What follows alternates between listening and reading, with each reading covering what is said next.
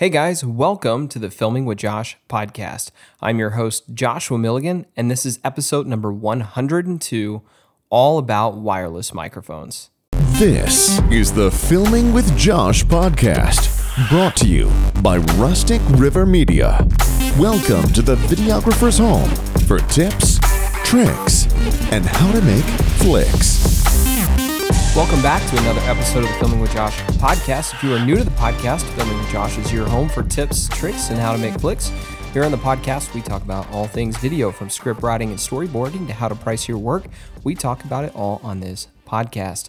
We also have a Facebook group called Filming with Josh. So be sure to go over to Facebook, type in Filming with Josh, and ask to join the group today. The Filming with Josh Facebook group is a continuation of this podcast and is a place where you can go and share your work, ask for feedback, ask questions, and things of that nature. So be sure to go to Filming with Josh on Facebook and ask to join the group today.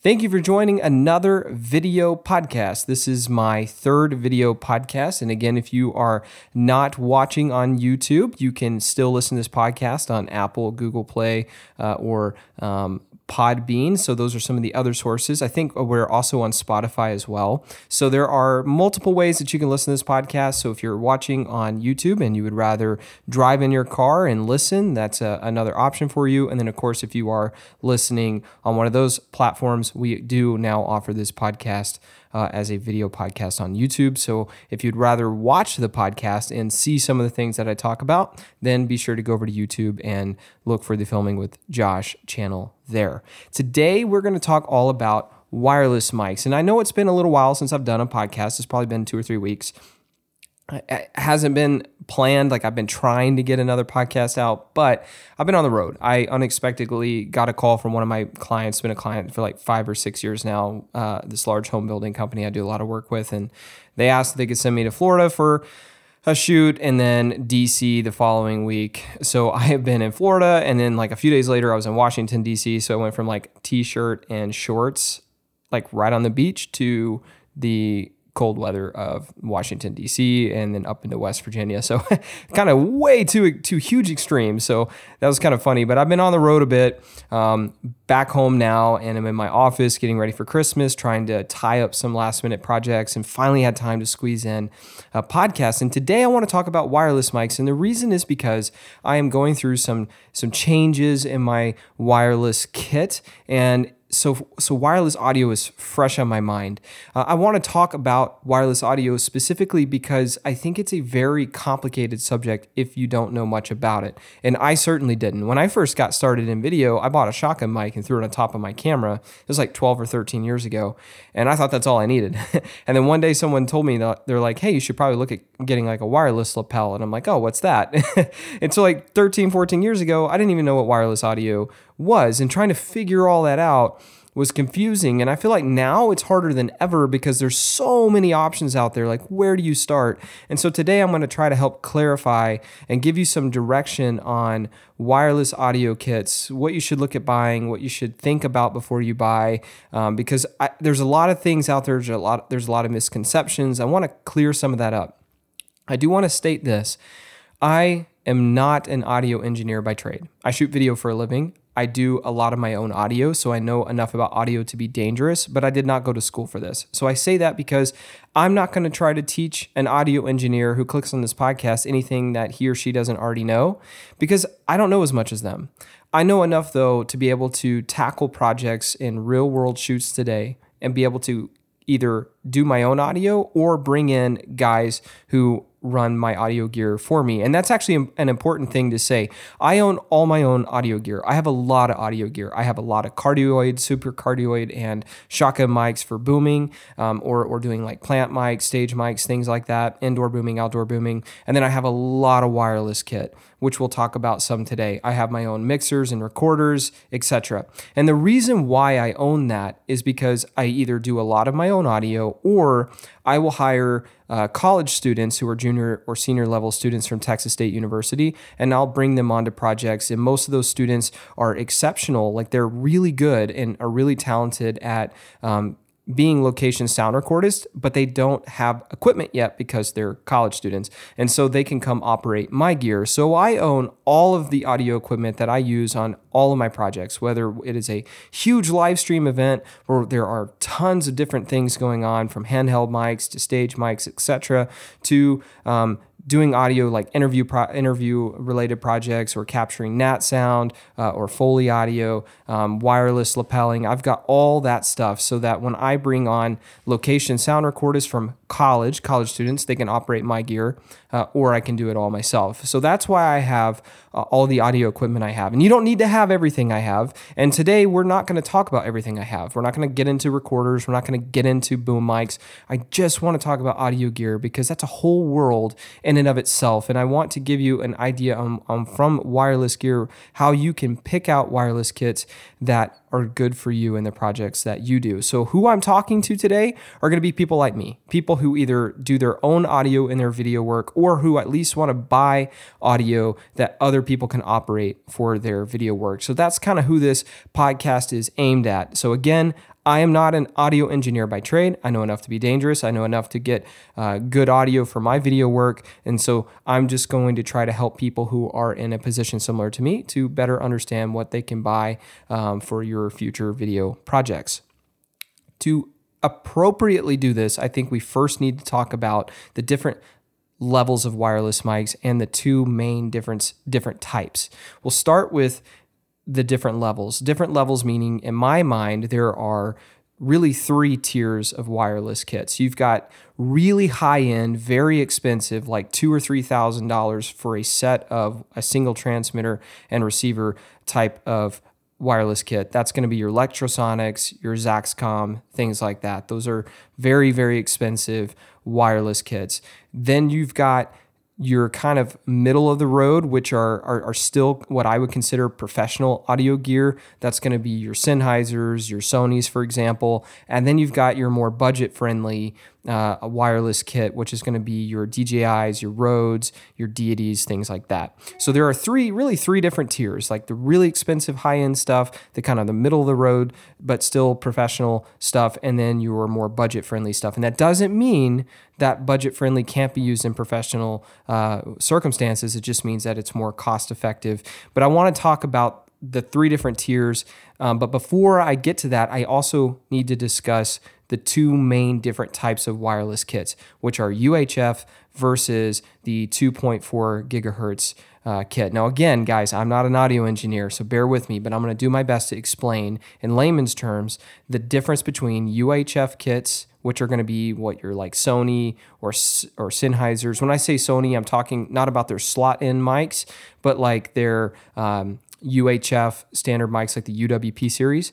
Um, so whether you're looking at like a Sennheiser G3, which is like the previous version, or their current gen G4s, or the Sony UWP series, those are going to be examples of UHF mics. So are your Electrosonics, your Zaxcoms. Those are all going to be UHF style mics. Your more budget friendly mics, um, like your Rodes, your Deities, and your uh, DJIs, and even Sony now has some of these uh, more affordable mics. Those are going to be 2.4 gigahertz mics. Now, the main difference is the 2.4 gigahertz style mics, the more cost effective mics, they're running on a band that is going to be similar to the band that like Wi-Fi internet and Bluetooth runs off of.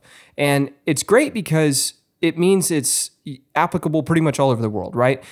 If you don't already know this, UHF mics, they run on radio frequencies and there are certain ranges of radio frequencies you can use and certain ones you cannot use. Like used to, you could use like the 600 uh, range of frequencies, but now you no longer can because, or at least in the United States, you no longer can because that frequency range was actually sold and is being utilized by like cell phone companies or television broadcast things like that um, they have access to channels. So there are certain frequency ranges like that that you cannot have wireless audio kits in because those channels are or, or, or, or radio frequency ranges are owned and are used by television networks, literally radio station st- style networks, or um, they're going to be used by uh, cell phones, different things like that. Those are ranges that are not open to the public, right? So when you buy a UHF range or buy a mic system that's a UHF style mic, you're buying it in a range that is uh, legally allowed to be used in your area. So, like in the United States, um, if you look at like the Sony system, for example, they sell what they call the UC14 block, the UC25, and then I think it's like the UC90 or something like that. And what those blocks are, like if you buy the UC14, you're going to get um, a frequency range. I actually have a UC14 right right in front of me. I'll, I'll, tell you. If you buy it from Sony, you'll get a frequency range. This is a, um, right here, this is a UC14 uh, transmitter. And so this is going to give you a 470 to 541 uh, megahertz range. So, like, that's the frequency range that this runs in. If you bought UC25 from Sony, it would be like 541 to like 608, which is just under that range that recently got sold in 2020 that you can no longer use. And if you buy like the UC, I think it's the UC 90 uh, range. I I don't want to say that wrong, so I may Google that real quick. So if you're watching this, bear with me. I'm going to look up Sony UWP mics because I, I want to be as accurate as I possibly can. So the other range that you can buy would be if you're buying from Sony. Yeah, I was right. UC90. So that's going to be like the 941 to 960 megahertz range. So those are like three range blocks that you can buy. And when you buy a wireless system in that range, you're you'll be able to utilize various channels that fall within whatever block you buy. So if you buy UC14, you can use any channel that's in the like 470 to 542 megahertz range. If you buy UC25, you can use anything in the 536 to 608 megahertz range. If you buy UC90, you can utilize anything that's in the 941 to 960 megahertz range. Um, other companies have they don't use the terms like UC14 or UC25. That's just Sony's own terminology, but the frequency ranges are similar. So you you're buying a block when you run a when you use a UHF system. You are buying a block or a, a series or range that you can utilize uh, the channels in for your wireless microphone frequency. When you buy into a a 2.4 gigahertz system, something like a Rode or a Deity, that's going to be in a system that um, it, it, it, can be utilized anywhere in the world. Because see like the united states is different than like if you were going to asia for example like the ranges that are legal to use in asia are going to be different than the ranges that are, are legal to use in the us which are going to be different than what can be used in switzerland. Like every place has its own different frequency ranges that can or cannot be used. And so in the us like the ranges i just said that sony sells those three different range groups are all legal to be used in the united states you see the more affordable mics that run in the 2.4 gigahertz range, again, the, the Rodes, the Deities, um, the DJIs, those can be used anywhere in the world. That's one of the beautiful things about them is they can be used anywhere. The downside is is that's also the same uh, system range that Bluetooth and Wi-Fi is going to be in, which obviously is going to be a problem if you are in a city like Hong Kong and you've got Wi-Fi everywhere and you've got Bluetooth devices everywhere, you're probably going to run into dropout issues or, or interference issues. Even if you're in um, like like like a smaller town, like I live in New Braunfels, I wouldn't necessarily call it a small town. We're over 100,000 people, but downtown with a 2.4 gigahertz mic, if there's a bunch of office buildings around me it's quite possible that I'm going to get radio frequency issues because of the Wi Fi and Bluetooth things that are going on in town around me. So it's great because you can use those mics pretty much anywhere in the world and they're really cheap. But the downside is, is that they're running on a frequency that is being utilized by Wi-Fi devices and and Bluetooth devices, which are everywhere.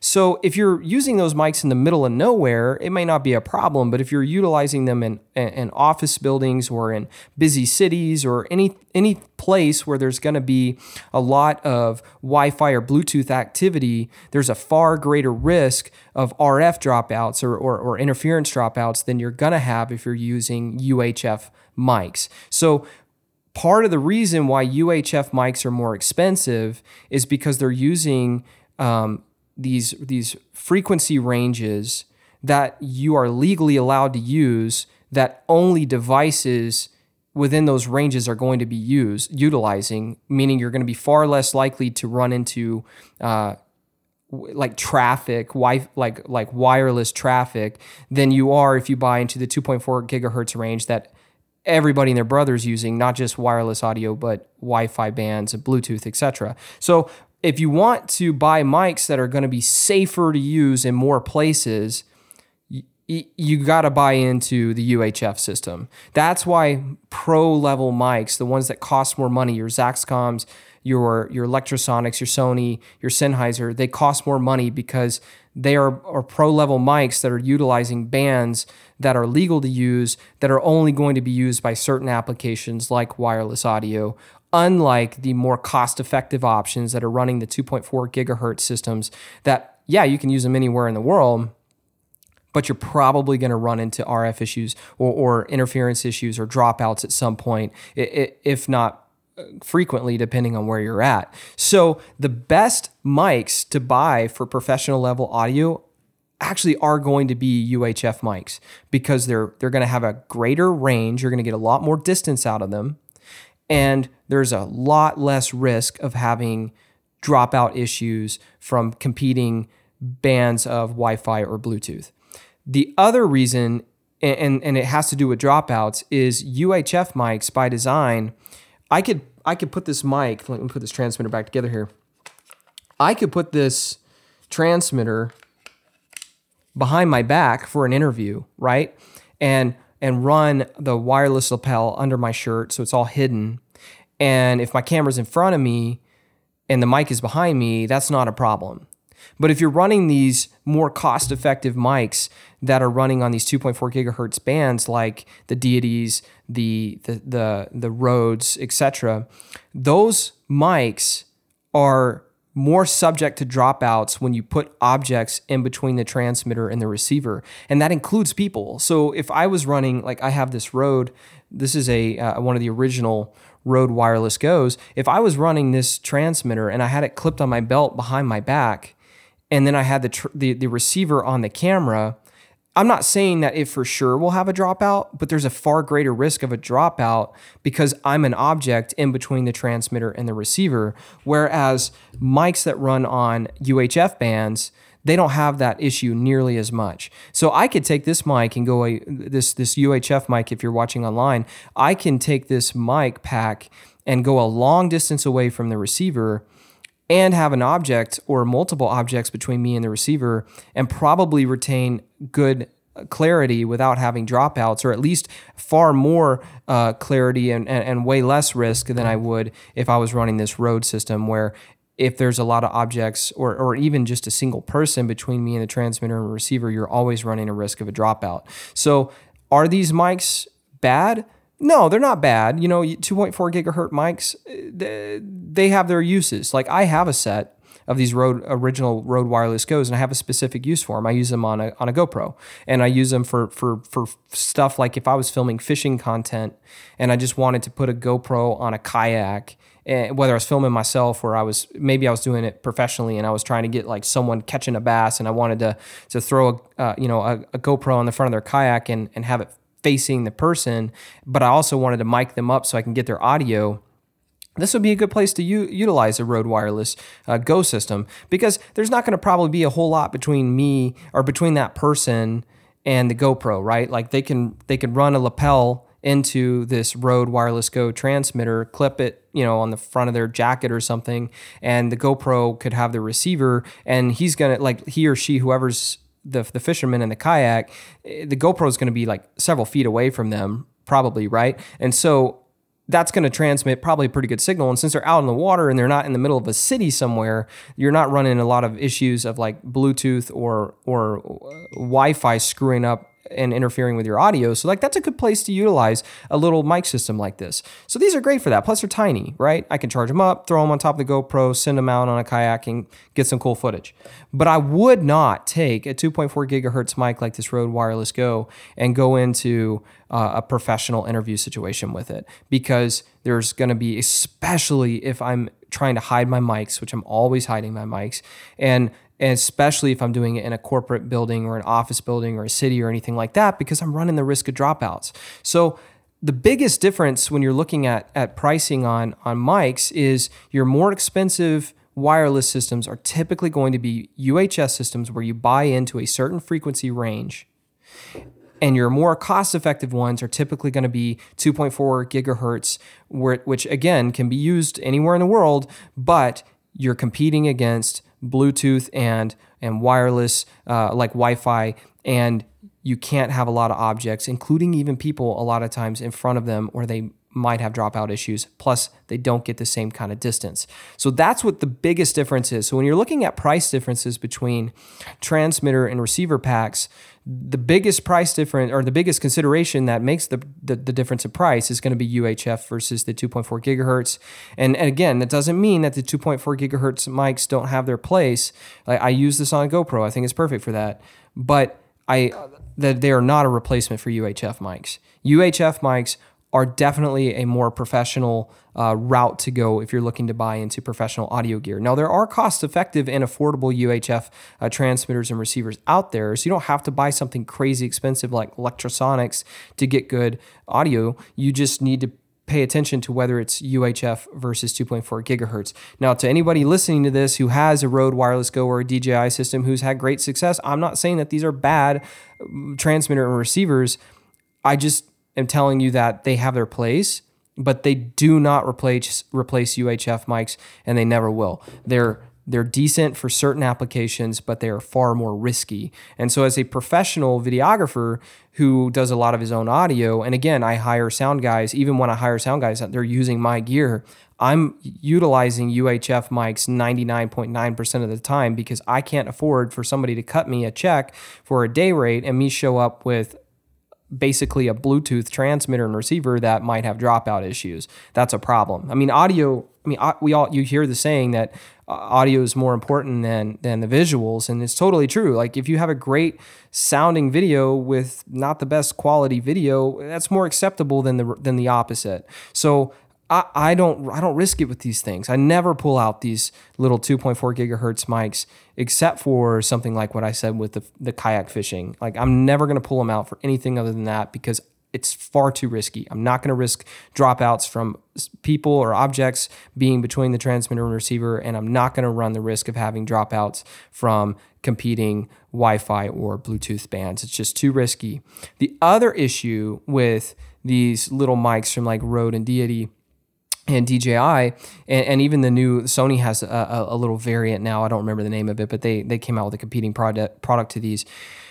Those are going to be rechargeable. So you are going to plug this up via USB C or put these into like a little USB C hub and charge them all at once. And that sounds great in theory, but what are you going to do when you're on on a shoot and the battery dies? And the, the battery life doesn't last all that long in these little mics. So you could say, well, I'll have several sets, and when one transmitter dies, I'll swap it out with another one and and throw the one that died on charge. And in theory, that might could work. But what if you've got to shoot all day long and and and both of them die? What are you going to do then, right? Or what if you don't have time to charge them the night before because you're on a multi-day shoot and you're shooting through the night or something? Um, or you just never know. Plus, you can't like, like these aren't really user changeable systems, like like like where you can go in and just replace the batteries. So after a few years, when these batteries start, to, you know, to to to get worse and worse and worse, the battery life is going to get worse over time. Eventually, you have to throw them away and buy new ones, right? Whereas a system that is running on these, like a more expensive UHF system, like the Sony's, Sennheisers, etc., those take interchangeable batteries. So 20 years from now, these systems are still going to work. And, and, unless the, the frequency bands get sold or something, there's no reason why you'd have to replace these in 20 years, unless you just don't take care of them. You can just continue to change batteries. And I do run interchangeable batteries. I run Panasonic Eneloop Pros. They last all day long. I, I can, out of this transmitter right here in my hand, the Sony transmitter, I can get like 12 or 14 hours out of one set of AA rechargeable Eneloop batteries. I charge, I have 48, I think, Eneloop Pro batteries, and I just charge a bunch of them the night before. And I won't go through more than one set a day. But even if I had to, I can always change batteries. I can put another set of Eneloops in at any time, or I can put regular AA's in at any time and I never have to worry about not having battery life. Whereas with the Rodes or the DJIs or the whatevers, the Deities, whatever, I would be flipping out all the time, afraid that these are going to run out of battery and then I'm going to be screwed. So there's all kinds of reasons why I think that these should not be the primary uh, wireless kits that you have in your bag as a professional videographer who wants to do their own sound.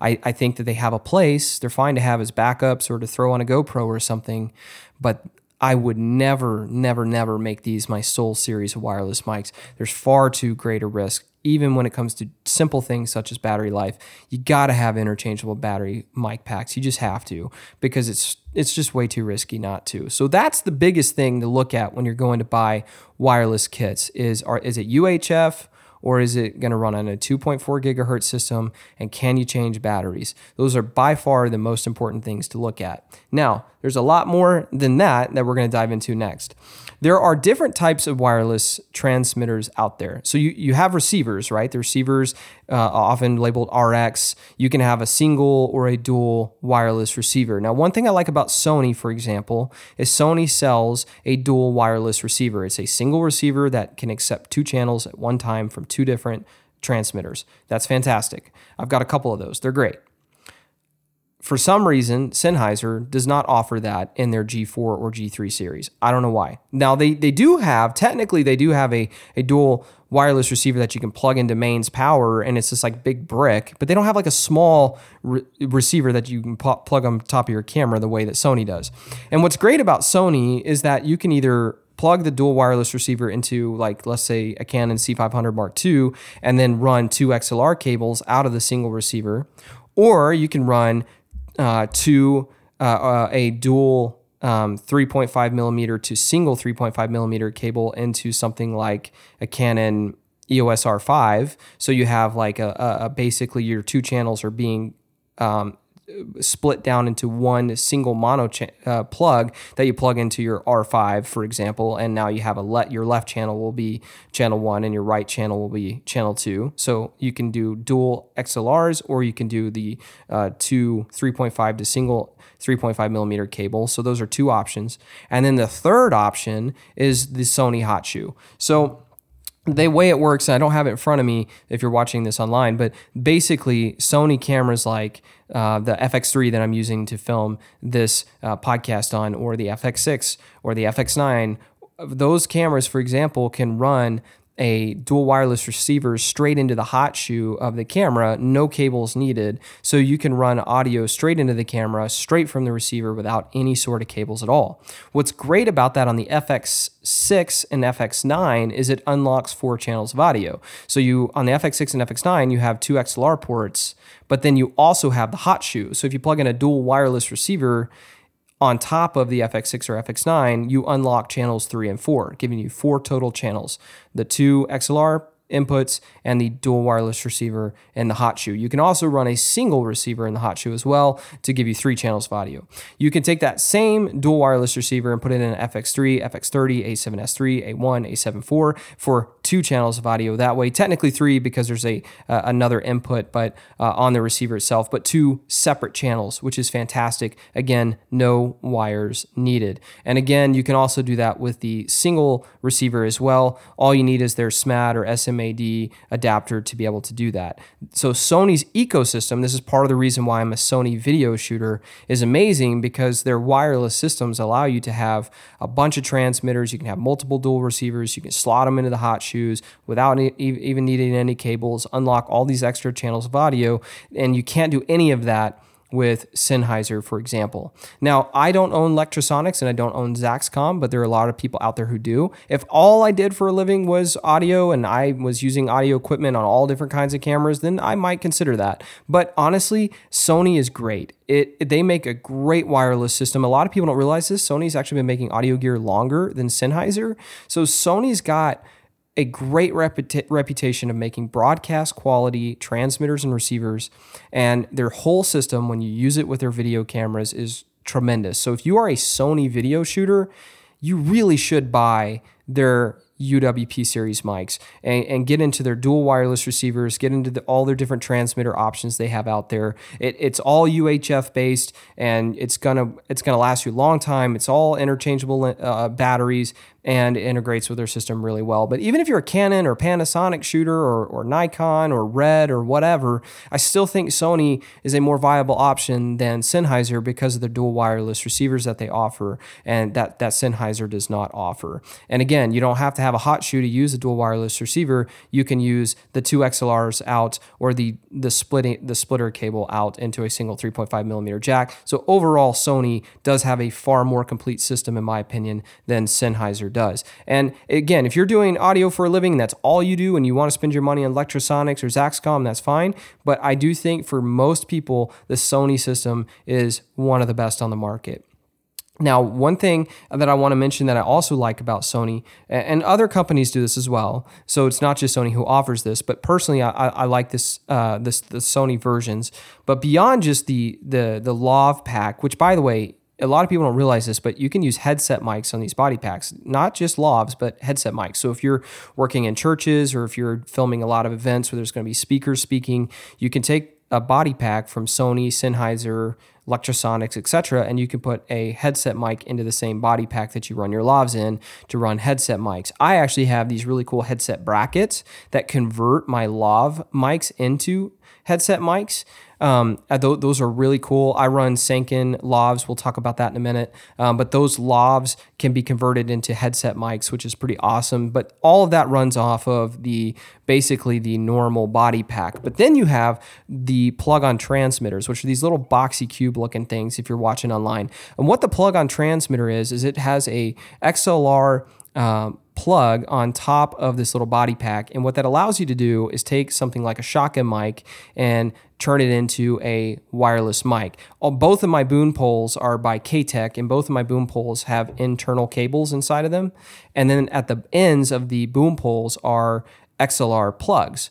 And so I can plug these wireless, I have two of these, I can plug these wireless plug on transmitters into the bottom of my boom poles, and now my boom poles are wireless. And any mic I plug into the top of my boom pole will now be a wireless mic, whether that's a, a shotgun mic or a cardioid or a super cardioid mic, whether I'm booming outdoors or indoors. These plug on transmitters turn those into wireless mic systems. Another time I use these is if I'm filming something like a live stream and I want um, the live stream crowd to hear audience reactions, like I did this during TED Talks pre, in the past when I used to do TED Talks for Texas State University. I would take two of these plug on transmitters and I would put them on uh, cardioid mics, and I would I put the cardioid mics on stage left and stage right, facing the crowd. And the cardioid mics would be transmitting wireless audio to my live stream board, where um, I could give the live stream crowd a sense of the audience reaction from the in person audience. So that's another time I use these. Another cool feature is there's a, a, company out there that makes a device. I've got two of the two of them, one for each of my plug-on transmitters, and it's a little XLR plug that plugs into the top of this little uh, of this uh, plug-on transmitter, and the the top of that adapter. So it's basically XLR on one end, and on the other end, it's got a 3.5 millimeter Sony uh, plug, where I can run my Sony la- mounted lapels on a plug-on transmitter, essentially converting the plug-on transmitter into another wireless lapel or headset system. So I have six of these Sony wireless body pack transmitters.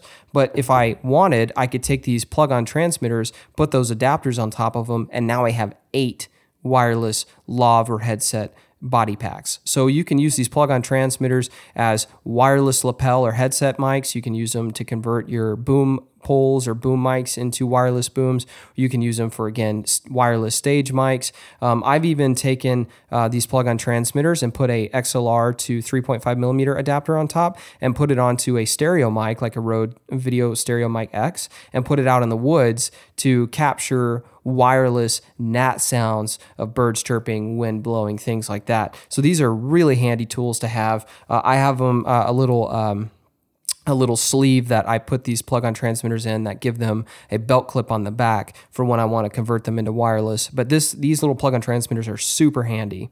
Uh, and again, they're the ones I have are Sony, so they're all UHF based and they all take interchangeable batteries. I also have um, uh, two handheld mics.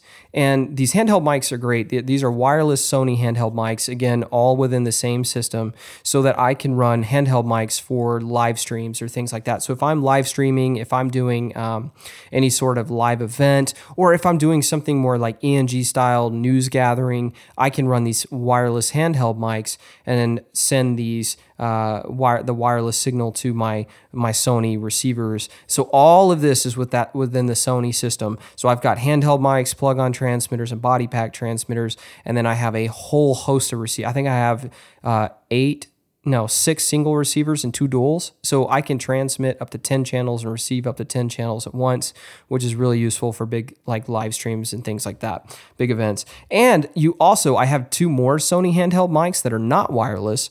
They have an XLR plug on the bottom, but I can plug them onto the plug on transmitters and convert those into wireless handheld mics as well. So I have two Sony, again, two Sony non wireless um, handheld mics. They're just regular XLR powered handheld mics that you can, of course, run on an XLR cable. But again, with the plug on transmitters, I can make them into wireless handheld mics, giving me up to four wireless handheld mics if I wanted to have like two on stage and two in the crowd, for example, for an event. Um, so that's really a really cool thing about the plug on transmitters. So I have this whole system of handheld mics, plug on transmitters, and body pack transmitters with single wireless receivers and dual wireless receivers. I, I can run up to 10 channels at once, or I can do five channels to my own live stream board and five channels to house sound if I wanted to give house sound their own separate channels. Uh, a lot of times, what I'll do is I'll send all 10 channels to house sound and I'll just take a feed from house sound to my live stream board. But that's overkill for most people. But the whole point is, is that if you buy into a Sennheiser or Sony or Lectrosonic system, for example, not only do you get interchangeable lens, uh, or excuse me, interchange, I, I'm used to saying that a lot. Not only do you get interchangeable battery uh, transmitters and receivers that are all UHF based, but you also get the ability to invest in everything from handheld to body pack transmitters to plug on transmitters. And so you have an entire system you can you can work with and grow with which i use all of these all the time. I, I even like I, I, was shooting uh, like a, a, little event for a nonprofit the other day and i just needed to get off the cuff interviews of people. So i handed them my wireless mic and just got off the cuff interviews. It was like super fast. Like hey what do you think about this event? And got a bunch of information from them it's fantastic. I've got little stands too that i can put these um, handheld mics on too so i can put them on podiums and people can pull them off the stand or pop them back on etc so, um, really great system in and of itself. I love the Sony system. You can do a lot of this with Sennheiser. You just don't get access to the dual wireless receivers. And again, the Sennheiser doesn't integrate with Sony camera bodies. So, if you're a Sony shooter, you got to go with Sony, in my opinion. But even if you're not, I still think Sony makes the best uh, and and uh, pro audio gear with before you jump into the price bracket of Lectrosonics and Zaxcom. Now, I want to bring up something that is I, I see brought up all the time, which is Rode, for example, has a new product, the Rode Wireless Pros, which offer the ability to transmit a wireless signal while also recording 32 bit float audio internally. Now, you don't see that very often. Like the Sonys, the Sennheisers, even Lectrosonics, which is ex- extremely expensive, they do not offer the ability to send a wireless signal and record internally at the same time in the United States. The reason is Zaxcom in the US owns a patent that bars other companies from doing that. Zaxcom is the only company in the United States that is legally allowed to send a wireless signal and record internally on a body pack at the same time. The only other companies that offer a transmitter that can do that outside of Zaxcom in the United States is uh, Deity and Rode. Deity has a, a newer product that came out like a year or two ago that can do it. No one knows why Deity is allowed to do it, but the understanding is that they probably paid Zaxcom for a some sort of a licensing fee for that technology. Uh, and then Rode, they offered that in the wireless, their new wireless pros, and everyone freaked out about that. But I kind of thought that was weird that that Zaxcom. Sorry for all the text message noises you hear by me. I thought it was weird that Rode was allowed to do that, and I was right because Rode just got sued by Zaxcom this past month for putting 32-bit float recording inside of the transmitters that also transmit an audio signal. So while the Rodes can technically today the Rode Wireless Pros, like the new ones, while they technically can send a wireless 2.4 gigahertz signal and record 32 bit float audio internally, they are currently being sued. And I'm all but sure they're going to lose that lawsuit because even Lectrosonics lost that lawsuit. And so there's no way, in my opinion, that Rode is going to get away with that unless they cut a behind the deal, doors deal with um, Zaxcom that allows them to do that down the road. But until that happens, um, Rode currently allows you to do internal recording and wireless transmission, but again, they're being sued. So I think that that will probably be stripped from their product in the future after that lawsuit settles. Zaxcom's won every single one of those lawsuits, kind of like Red. A lot of people don't know that, but Red owns the patent for compressed internal raw recording, and so unless you get a uh, a license deal from from Red to have compressed internal raw on your camera, you flat out can't have it. Red's won every lawsuit over that that that, that has been had over that, even against Apple. So that's why most cameras don't offer um, like 16-bit internal compressed raw recording because Red owns that patent. Um, and Zaxcom is the same way with internal recorded audio along that on a on a system that can also transmit wirelessly. Now you can buy stuff like um, I have a bunch of of the Tentacle Sync Track E's because I run Tentacle Syncs for timecode. And the Tentacle Sync Track E is a timecode generator that also can record 32 bit float audio internally, but you can't wirelessly monitor it in real time. Now, they did recently come out with a Bluetooth like ability to kind of through the app monitor the audio, but it doesn't work really well. So, um, there are other systems out there that you can record onto a body pack. You just can't do it while transmitting a UHF or 2.4 gigahertz signal at the same time because Zaxcom owns that patent. My kids just walked in the door, so if you hear anything, that's probably what that is right now. So my, I would not be surprised if my son busted in the door here in a minute to say hi. If he does, I apologize.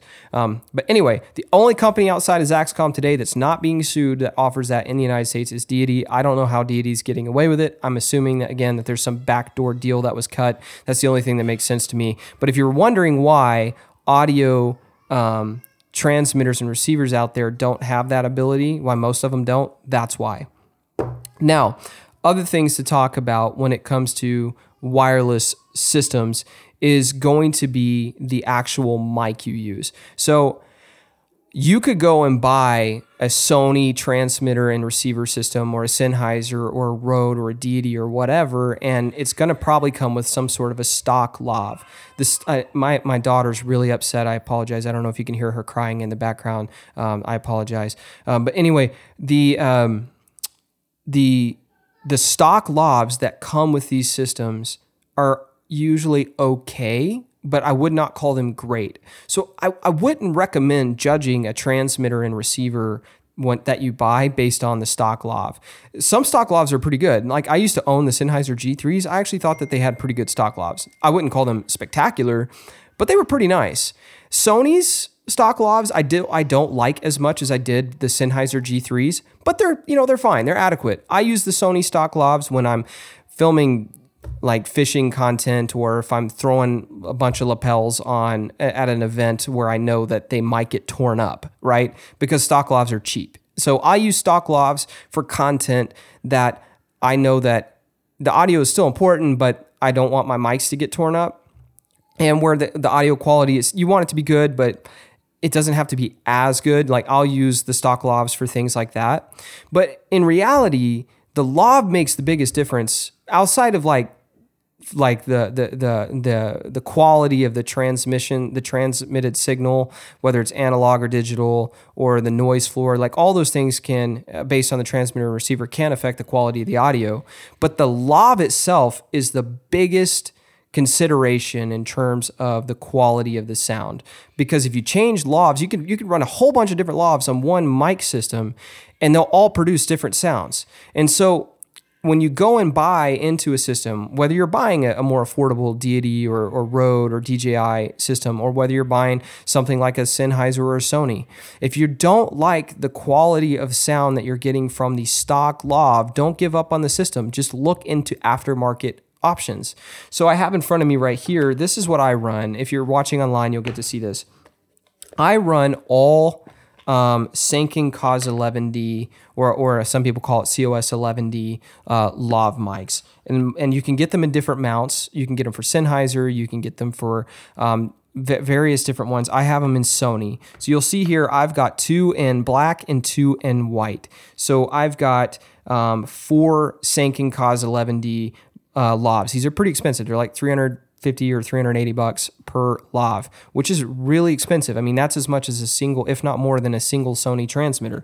But the quality of sound that you get from these Sankens is incredible. These are one of the industry standards. There's really a few different ones out there that I would say are some of the industry standard lavs. That's going to be the Tram TR50, the Countryman uh, like B6 is another option. There's a DPA mic uh, a Shure that are um, popular, and then the Sanken COS 11D. The Sanken COS 11D is probably the most uh, widely used, what I would call industry standard lav. And again, you can get them in different mounts. So mine are in Sony, and I have two white, two black, and I uh, recently ordered two beige that haven't come in yet.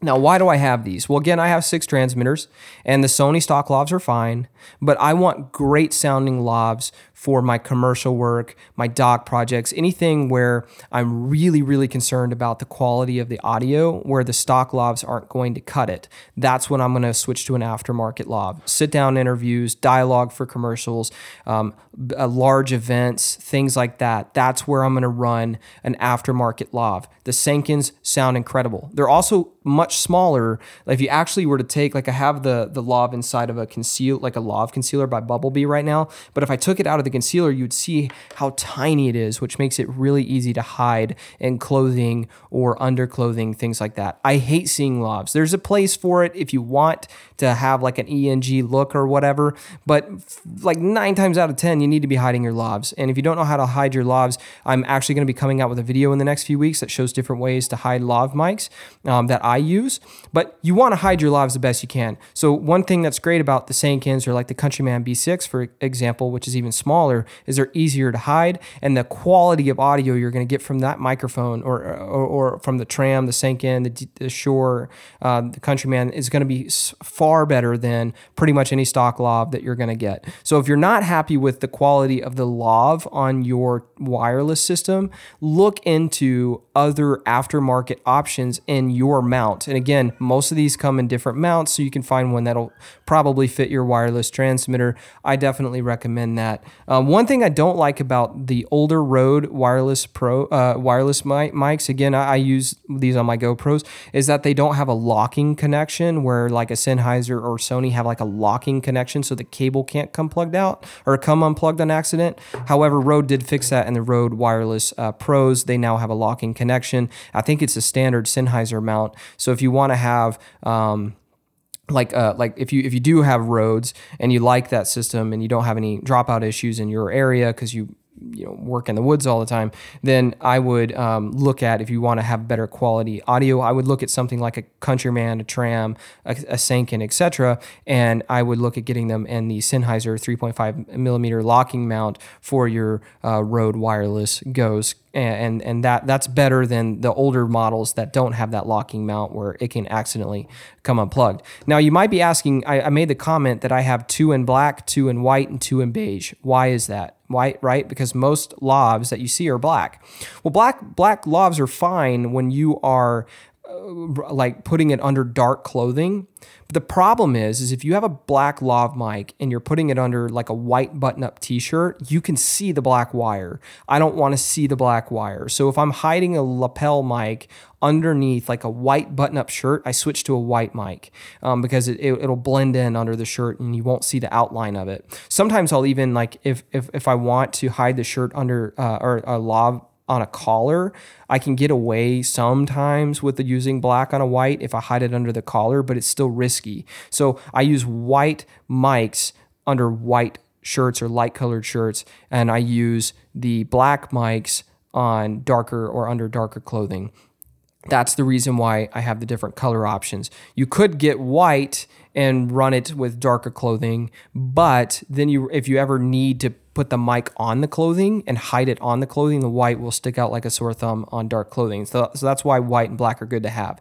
The beige is good if you're if you're going to have it on any sort of lighter color color skin and the skin might be shown. Having beige is really great for lighter color skin tones. Um, another reason I have beige or ordered the beige recently is so you could get headset mics that again work on on your body pack transmitters.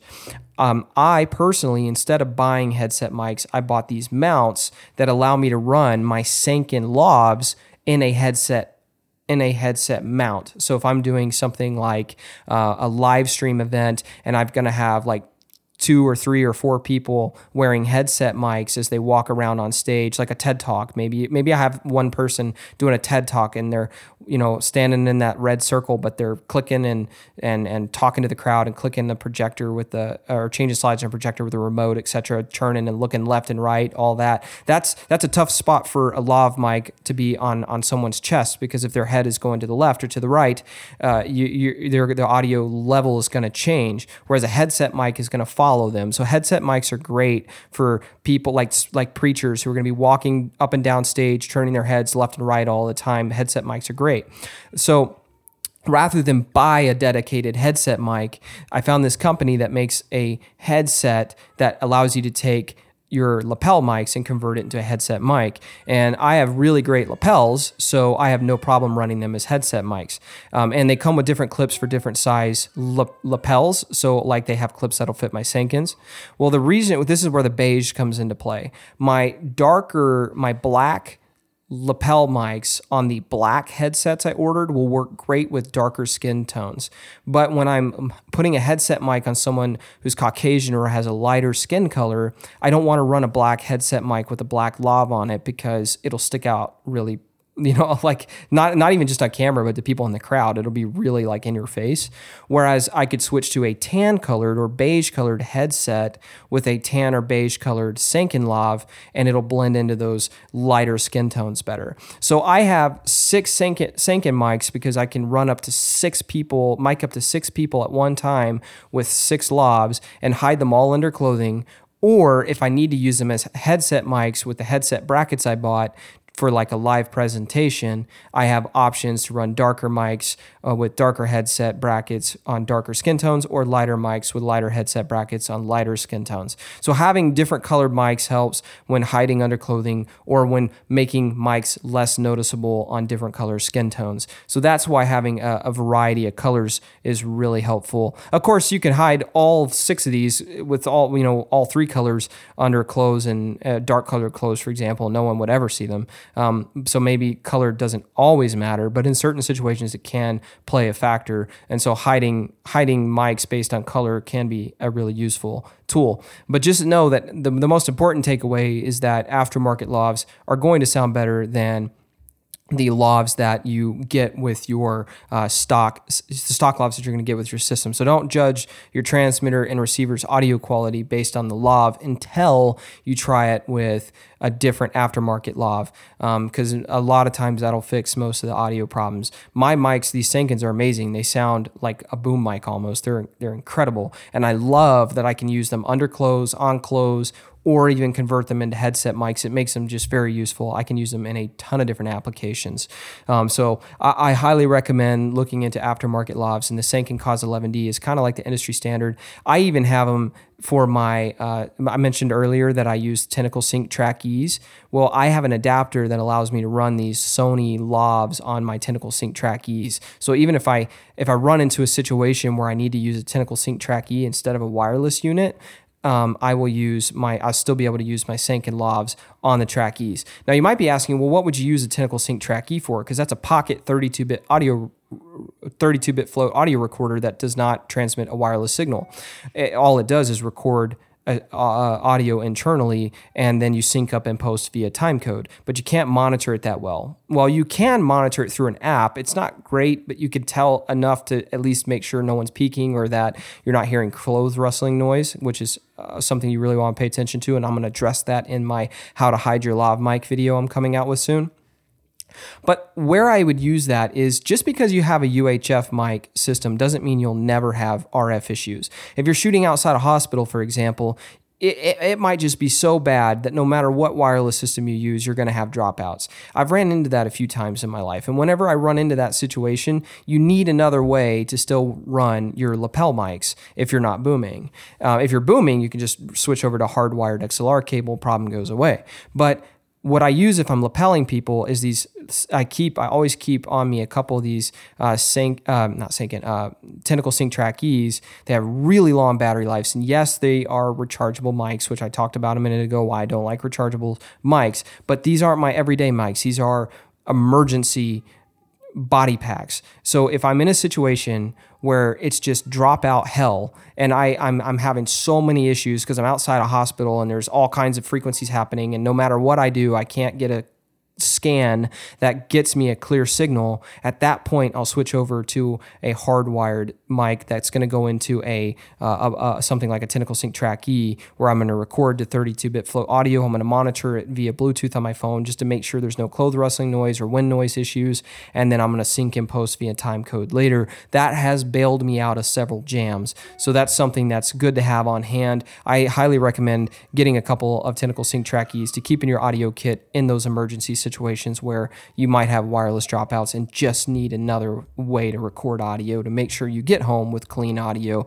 that doesn't have dropouts. There is another thing that causes dropouts, which is called occupancy sensor, and that could be um, like if you're in a room. This is more more becoming more of a thing today as people are, are converting room uh, like buildings to become more green or energy efficient.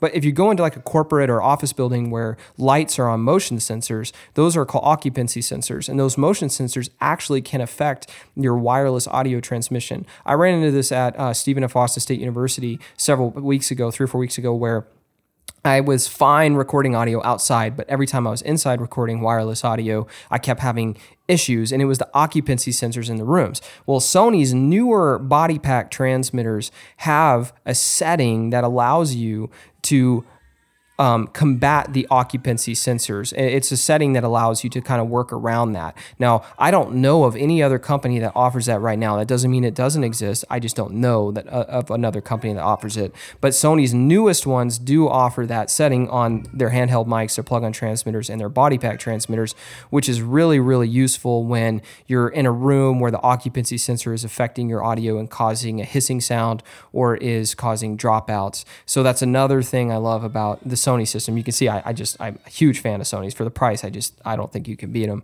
Uh, but that's something to be aware of. Another thing to be aware of is every single time. Again, there goes my daughter crying. I apologize. Um, every single time you go to a new place, you need to do a scan for a clear uh, channel. I know a lot of people that I meet that never scan for a clean channel when they show up to a place. They just turn their mics on and, and call it a day. That is a bad move. The whole point of buying into a system that has a frequency range is that you have a range of channels to work with. So what I do on my Sony's is when I show up to a place, I'll take out, let's just say I'm going to use two wireless mics. I'll pull out wireless mic uh, transmitter, uh, the first transmitter and receiver, and I'll do an auto scan. And it's it's really good. It does an automatic scan through a series of channels, and it finds the cleanest channel in that area. And then I will hold the transmitter up to the receiver and it will instantly sync. And so now they are on the cleanest channel. Then I'll turn on the second wireless transmitter receiver and we'll do a second scan for the second cleanest channel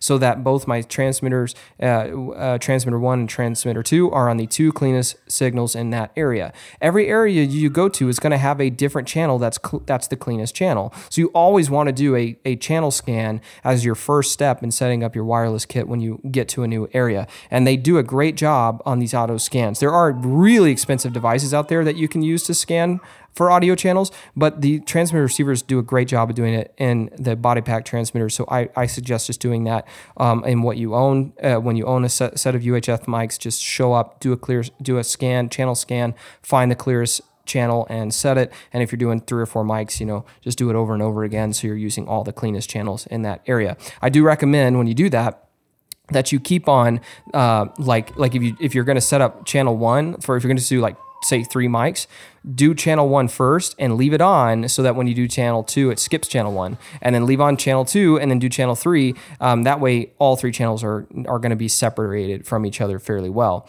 My last thing I want to mention is buying into a frequency range because again, there are different frequency ranges out there that you can buy into, and and different manufacturers call them different things. I'll talk about the Sony ones, but you can find something applicable for Sennheiser, Shure, whatever other brand you're looking at. And so uh, I'm going to look at my screen here for a second. So again, Sony sells them. They call it UC14, UC25, and UC90. And again, UC14 is 470 to 542, UC25 is 536 to 608, and UC90 is 941 to 960. Those are the three frequency blocks you can buy from Sony. Well, UC90, you have to be licensed. You actually have, a, have to have a license to use that frequency range. So don't buy into that range. And that's not just for Sony. If you're buying into another manufacturer that makes anything like Sony calls it UC90, but don't pay attention to that. What you're looking at is the range. Don't buy from another manufacturer something in the 900 megahertz range unless you want to get licensed. And, it's a smaller range too. So it, I, I, it's a newer range. It's less occupied. It's got some benefits, but you got to be licensed to use it. So for most people, avoid that. The the two frequency ranges you want to pay attention to are what Sony call the UC14 or UC25. Again, if you're looking at a different camera camera manufacturer, I mean, uh, wireless mic manufacturer they might call it something different, but what you're looking at is the frequency range, which is going to typically be somewhere around 470 to 542 for one range or 536 to 608 for another range those are, are, your two most common ranges. Sennheiser or Lectrosonics or these other companies out there might have different like slightly different ranges, but they're going to fall somewhere within that ballpark. Now, I will tell you this: it it it, it doesn't like at the end of the day, like if you buy either one, you're you're probably gonna be fine. And, and in most places too, like I've used the 536 to 608 range for years, and I use them all over the world. And in every country I've ever been to, it hasn't been a problem, including obviously here in the U.S. But um, recently, when I bought newer mics, I bought into the 470 to 542 range, which is what Sony would call UC14. And the reason I did that is there's actually maps that you can find online if you do some Google searching that'll tell you the the least used or, or the cleanest frequency ranges in your area. And in the areas I typically work in, I travel all over the world, but I'm most commonly working in Austin, Dallas, San Antonio, or Houston. And in those areas, the channel, the frequency channels that were the cleanest are gonna were in the 470 to 542 block. And I even called and spoke with um, two representatives, one at B&H, which was a fantastic girl. I wish I had her name, so I give her a shout out, who, who did a, a, a secondary search to double check me. And then another from Texas Media Systems who actually spoke to a Sony rep and had them do a, a search as well. And in uh, all three cases, my own search, B&H's search, and Texas Media Systems, who reached out to Sony themselves, all of them said in my and, and the cities that I, I listed, Austin, Dallas, San Antonio, Houston, the five uh, 470 to 542 range was the cleanest range. So that's what I bought because those are the areas I work in the most. However, I also had them do random checks in New York, Atlanta, Los Angeles, and a few other places because those are really big cities. And I was just curious what are the least used ranges Uh, or not the least used, but the cleanest ranges in those cities. And every one of them came back in the 470 to 542 range the Sony sells. And I traveled to other states and, and I even checked a few other random ones like Charlotte. And, and that was also the cleanest in that area as well. So to me, it seemed like that was the best buy. So the last time I purchased mics, I went with the, what Sony would call UC14, which is a 475-42, because in all the major areas I checked, that range was the cleanest range. Now, if you have something in the 536 to 608, again, I ran those for like 10 years and they were great. So it doesn't mean that those are bad. It just means that the uh, 475 tends to be cleaner in, in most places, but both will work. You're not in any trouble if you go with one versus the other. Both are both are probably going to work in your area. But if you want the cleanest of the cleanest, that range is the cleanest of the cleanest. Anyway, guys, that's pretty much all I wanted to cover was just what is the difference between UHF and 2.4 gigahertz mics, my, wireless systems, um, why you should look at systems that can take interchangeable batteries, uh, when you might want to use a 2.4 small, tiny little gigahertz mic on something like a GoPro. Um, I wanted to talk about the lapels and the wireless ranges and the different price brackets and all that stuff. So, hopefully, this will give you some food for thought on what to look for when buying a wireless system. Again, I, Lectrosonics, Shure, um, Zaxcom, they all make great devices, but they're very, very, very expensive. If you're a videographer like me and you're going to be doing your own audio, or you want to own your own audio gear so that you can hire um, some local sound guys to come and run your gear like I do with college students from Texas State, if that's you and you're like me, I think Sony is a no brainer, especially if you're a Sony shooter. But really, I think Sony's a no brainer no matter who you, you know, what, what camera you work with. Anyway, I hope that clears some stuff up. If you have more questions, go to the Filming with Josh Facebook group. Ask to be a member if you're not already. Post your question there and I'll be happy to answer it. And if you like the podcast, subscribe to it and please rate it. I would love to know what your thoughts are on the podcast. Thanks again for tuning in. I'll see you all next week. To learn more about Rustic River Media, visit us online at rusticriver.media. Thanks for listening to the Filming with Josh podcast. Catch every episode by hitting subscribe today.